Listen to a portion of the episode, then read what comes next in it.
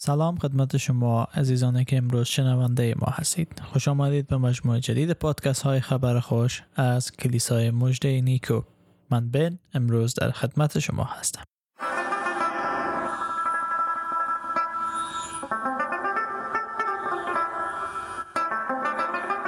در سری جدید پادکست های خبر خوش از کلیسای مژده نیکو تلاش ما همواره بری بوده تا موضوعات مهم ایمان مسیحی را مورد بررسی قرار بده تا راه باشیم برای شما عزیزان که در ایمان خود رشد کرده ثمر بیارید.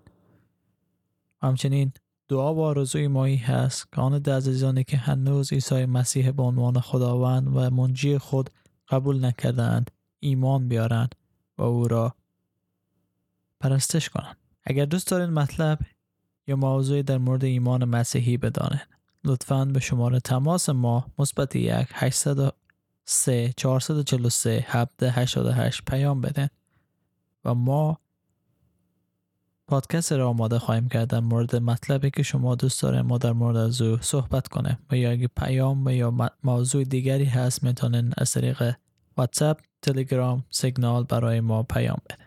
امروز میخواهیم قسمتی را از کلام خدا بخوانیم که در مورد آفرینش و خلقت جهان هست. در همه ادیان داستان آفرینش وجود داره و حتی در اسلام گفته شده خداوند زمین و آسمان و هر آنچه که در او هست را در شش شبانه روز آفریده است. اما شرح داده نشده که خداوند چگونه اینها را آفریده. امروز می‌خوایم از تورات فصل اول و دوم تورات که به اسم کتاب پیدایش یاد شده بخوانیم و ببینیم که خداوند چگونه همه چیز را به این زیبایی آفریده و چه چیزها را در روز اول، دوم و سوم خلق کرده. تا شما عزیزانی که امروز این پادکست گوش میکنند در مورد خلقت و آفرینش خداوند بدانند و ببینید که خداوند چقدر عظیم و بزرگ است و با چه زیبایی میتونه همه چیز خلق کنه و البته هر آن چیزی که خلق کرد از هیچ چیز آفرید و چقدر خدای توانمنده هست که ما با او روبرو هستیم. پس میخوایم امروز مطالعه کنیم از پیدایش فصل یک و دو. کلام خدا برای ما چنین تعلیم میده. در ابتدا خدا آسمان ها و زمین را آفرید. زمین خالی و بدون شک بود، همه جا آب بود و تاریکی آن را پوشانیده بود. روح خدا بر روی آب ها حرکت میکرد. خدا فرمود روشنایی بشود و روشنایی شد. خدا از دیدن روشنایی خوشنود شد و روشنایی را از تاریکی جدا کرد. خدا روشنایی را روز و تاریکی را شب نامید. شب گذشت و صبح رسید. این بود روز اول. خدا فرمود فلکی ساخته شود تا آبها را از یکدیگر جدا کند. خدا فلک را ساخت و آبهای زیر فلک را از آبهای بالای فلک جدا کرد. خدا فلک را آسمان نامید. شب گذشت و صبح فرا رسید. این بود روز دوم. خدا فرمود آبهای زیر آسمان در یک جا جمع شوند تا خشکی ظاهر شود و چنان شد. خدا خشکی را زمین نامید و آبها را که در یک جا جمع بودند دریا نام گذاشت. خدا از دیدن آنچه آفریده بود خوشنود شد. سپس خدا فرمود زمین همه نوع گیاهان برویاند، گیاهانی که دانه بیاورند و گیاهانی که میوه بیاورند و چنین شد. پس زمین همه نوع گیاهان رویانید و خدا از دیدن آنچه انجام شده بود خوشنود شد. شب گذشت و صبح شد. این بود روز سوم. بعد از آن خدا فرمود اجرام نورانی در آسمان به وجود آیند تا روز را از شب جدا کنند و روزها، سالها و فصلها را نشان دهند. آنها در آسمان بدرخشند تا بر زمین روشنایی دهند و چنین شد. پس از آن خدا دو جرم نورانی بزرگ ساخت، یکی خورشید برای سلطنت در روز و یکی ماه برای سلطنت در شب. همچنین ستارگان را ساخت. آنها را در آسمان قرار داد تا بر زمین روشنایی دهند و بر روز و شب سلطنت نمایند و روشنایی را از تاریکی جدا کنند. خدا از دیدن آنچه شده بود خوشنود شد. شب گذشت و صبح فرا رسید. این بود روز چهارم. پس از آن خدا فرمود آبها از انواع جانوران و آسمان از انواع پرندگان پر شوند. پس خدا جانداران بزرگ دریایی و همه جانورانی که در آب زندگی می کنند و تمام پرندگان آسمانی را آفرید. خدا از دیدن آنچه کرده بود خوشنود شد و همه آنها را برکت داده فرمود تا بارور شوند و دریا را پر سازند و به پرندگان فرمود بارور و کثیر شوید. شب گذشت و صبح فرا رسید. این بود روز پنجم. بعد از آن خدا فرمود زمین همه نوع حیوانات به وجود آورد، اهلی، وحشی، بزرگ و کوچک. و چنین شد. پس خدا همه آنها را ساخت و از دیدن آنچه انجام شده بود خوشنود شد. پس از آن خدا فرمود اینک انسان را بسازیم، ایشان را مثل ما و شبیه ما باشند و بر ماهیان دریا، پرندگان آسمان و همه حیوانات اهلی و وحشی، بزرگ و کوچک و بر تمام زمین حکومت کنند. پس خدا انسان را شبیه خدا آفرید، ایشان را زن و مرد آفرید، آنها را برکت داده و فرمود بارور و کثیر شوید، نسل شما در تمام زمین زندگی کند و آن را تحت تسلط خود درآورد. من شما را بر ماهیان و پرندگان و تمام حیوانات وحشی میگمارم. هر نوع گیاهی که غلات و دانه بیاورد و هر نوع گیاهی که میوه بیاورد برای شما آماده کردم تا بخورید. اما هر نوع علف سبز را برای خوراک تمام حیوانات و پرندگان آماده کردم. و چنین شد. خدا از دیدن تمام کارهایی که انجام شده بود بسیار خوشنود گشت. شب گذشت و صبح فرا رسید. این بود روز ششم. به این ترتیب تمام آسمان و زمین تمام گردید. در روز هفتم خدا کار آفرینش را تمام کرد و از آن دست کشید. او روز هفتم را مبارک خواند و آن را برای خود اختصاص داد، زیرا در آن روز کار آفرینش را تمام کرده و از آن دست کشید. این چگونگی آفرینش آسمان و زمین است. وقتی خدا آسمان ها و زمین را ساخت، هیچ گیاه یا علف سبزی در روی زمین نبود، زیرا خدا هنوز باران بر زمین نبارانیده بود و کسی نبود که در زمین زراعت کند. اما آب از زیر زمین بالا می آمد و زمین را سیراب می کرد. تا اینجا شرح کل آفرینش بود که در هفت روز خداوند چگونه همه چیز آفرید. و در فصل دوم پیدایش می خوانیم که خداوند انسان چگونه آفرید و شرح خلقت انسان هسته. پس از آن خدا مقدار خاکی از زمین برداشت و از آن آدم را ساخت و در بینی او روح حیات دمید و او را یک موجود زنده گردانید. خدا باغی در عدن که در طرف مشرق است درست کرد و آدم را که ساخته بود در آنجا گذاشت. خداوند همه نوع درختان زیبا و میوه‌دار در باغ عدن رویانیده بود و درخت حیات و همچنین درخت شناخت خوب و بد را در وسط باغ قرار داد. رودخانه‌ای از عدن می‌گذشت و باغ را سیراب می‌کرد و از آنجا به چهار نهر تقسیم می‌شد. نهر اول فیشون است که سرزمین هویله را دور می‌زد. در این سرزمین طلای خاص و عطر گران قیمت و سنگ قیمتی وجود دارد.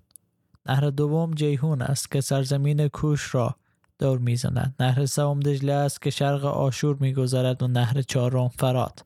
سپس خدا آدم را در باغ عدن گذاشت و در آن زراعت کند و آن را نگهداری نماید. خدا به آدم فرمود اجازه داری از میوه تمام درختان باغ بخوری، اما هرگز از میوه شناخت خوب و بد نخور، زیرا اگر از آن بخوری در همان روز خواهی مرد. خداوند خدا فرمود خوب نیست که آدم تنها زندگی کند، بهتر است یک همدم مناسبی برای او بسازم تا او را کمک کند. پس خداوند تمام حیوانات و پرندگان را از خاک زمین ساخت و نزد آدم آورد تا ببیند آدم چه نامی بر آنها خواهد گذاشت. و هر نامی که آدم بر آنها گذاشت همان نام آنها شد. بنابراین آدم تمامی پرندگان و حیوانات را نامگذاری کرد، ولی هیچ یک از آنها همدم مناسبی برای آدم نبود که بتواند او را کمک کند. پس خدا آدم را به خواب عمیقی فرو برد و وقتی او در خواب بود یکی از دنده هایش را برداشت و جای آن را به هم پیوست. سپس از آن دنده زن را ساخت و او را نزد آدم آورد. آدم گفت این مانند خود من است، استخوانی از استخوانهایم و قسمتی از بدنم. نام او نسا است، زیرا از انسان گرفته شده. به همین دلیل مرد پدر و مادر خود را ترک می کند و با زن خود زندگی می کند و هر دو یک تن می شوند. آدم و زنش هر دو برهنه بودند و این را شرم آور نمی دانستند. این بود داستان خلقت و آفرینش جهان توسط خداوند که در پیدایش آمده و پیدایش از جمله کتاب‌های تورات هسته. و پیدایش که ما را به اسم کتاب تورات می‌شناسیم در مورد خلقت خداوند صحبت می‌کنه و این که خداوند همه چیز نیکو آفرید و همه چیز نیکو بود. خداوند با زیبایی خلق کرد چون خودش زیبا بود و آدم و حوا را خلق کرد و همه زیبایی ها را به دست آنها داد. و میبینیم که موضوعی که مهم است در اینجا به او توجه کنیم خلقتی است که خداوند انجام داد با زیبایی تمام و هیچ شرارت و بدی در او خلق نشد. هیچ جای ندیدیم که خداوند بگه مرگ آفرید، گناه آفرید، خیر، بلکه مرگ و گناه چیزی بود که در اثر نافرمانی انسان خلق شد. خداوند گفته بود از میوه شناخت خوب و بد نخورن. میوه چی بود مهم نیست، ولی این بود که برای ازنا شناخت میداد که بد چیه خوب چیه. و به خاطر همین در آخر گفته شد که آدم و حوا برهنه بودن و در اونا شرم نبود، چون خوب و بد نمیفهمیدن، ولی اونا تصمیم گرفتند که از اون میوه شناخت خوب و بد بخورند و باعث گناه شدند. و گناه از اونا مرگ به وجود آورد و زیبایی کل دنیا را از بین برد. و امروز اگر مرگ هست، مریضی هست، سرطان هست، هر چیزی که در اطراف ما هست در اثر گناهی بود که آدم و حوا انجام دادن. خدا مرتکب از این گناه نشد، خدا این کار انجام نداد. ما نباید خداوند مقصر بدانیم که او چرا ما را خلق کرده یا چرا ما در رنج و جفا هستیم. خداوند تصمیم بهتر برای ما داشت، ولی انسان خودش تصمیم گرفت که راه خود دنبال کنه.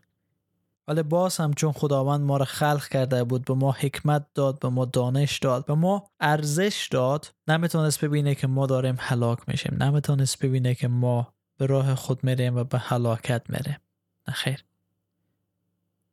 خداوند توان از این نداشت، چون ما ساخته دست از او بودیم، پس باید کار را انجام میداد تا ما را نجات بده.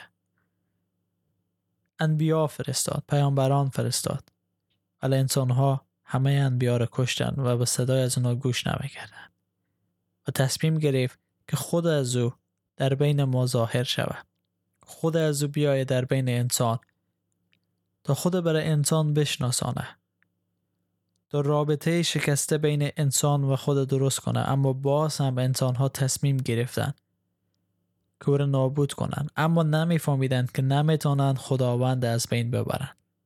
شاید اون انسان ها فکر میکردن عیسی مرد و عیسی را کشتن، ولی غافل از این بودند که او از مردگان قیام کرد. او مرد اما در مرگ باقی نماند. هدف از این که او مردی بود که قدرت مرگ از بین ببره، قدرت مرگ بشکنانه و برای ما نشان بده که حیات جاوید تنها در او هست و هر کسی که ایمان بیاره حیات داره و نخواهد مرد تا ابد. در حضور خدا با او زندگی خواهد کرد. و با مرگی که ما از او صحبت میکنه مرگ زمینی نیست، چون این مرگ از انسان از آدم به ما به ارث رسیده، ولی ما حیات داریم بعد از این مرگ اگر به عیسی مسیح ایمان بیاریم. اگر دوست دارین که شما این حیات رو دریافت کنید، این فیضی که به رایگان بخشیده رو دریافت کنید، میتونید با ما به تماس بشه و ما خوشحال هستیم و خوشحال خواهیم شد که شما را در این مسیر کمک کنیم. در فیض، برکت و سلامتی خداوند عیسی مسیح باشه. آمین.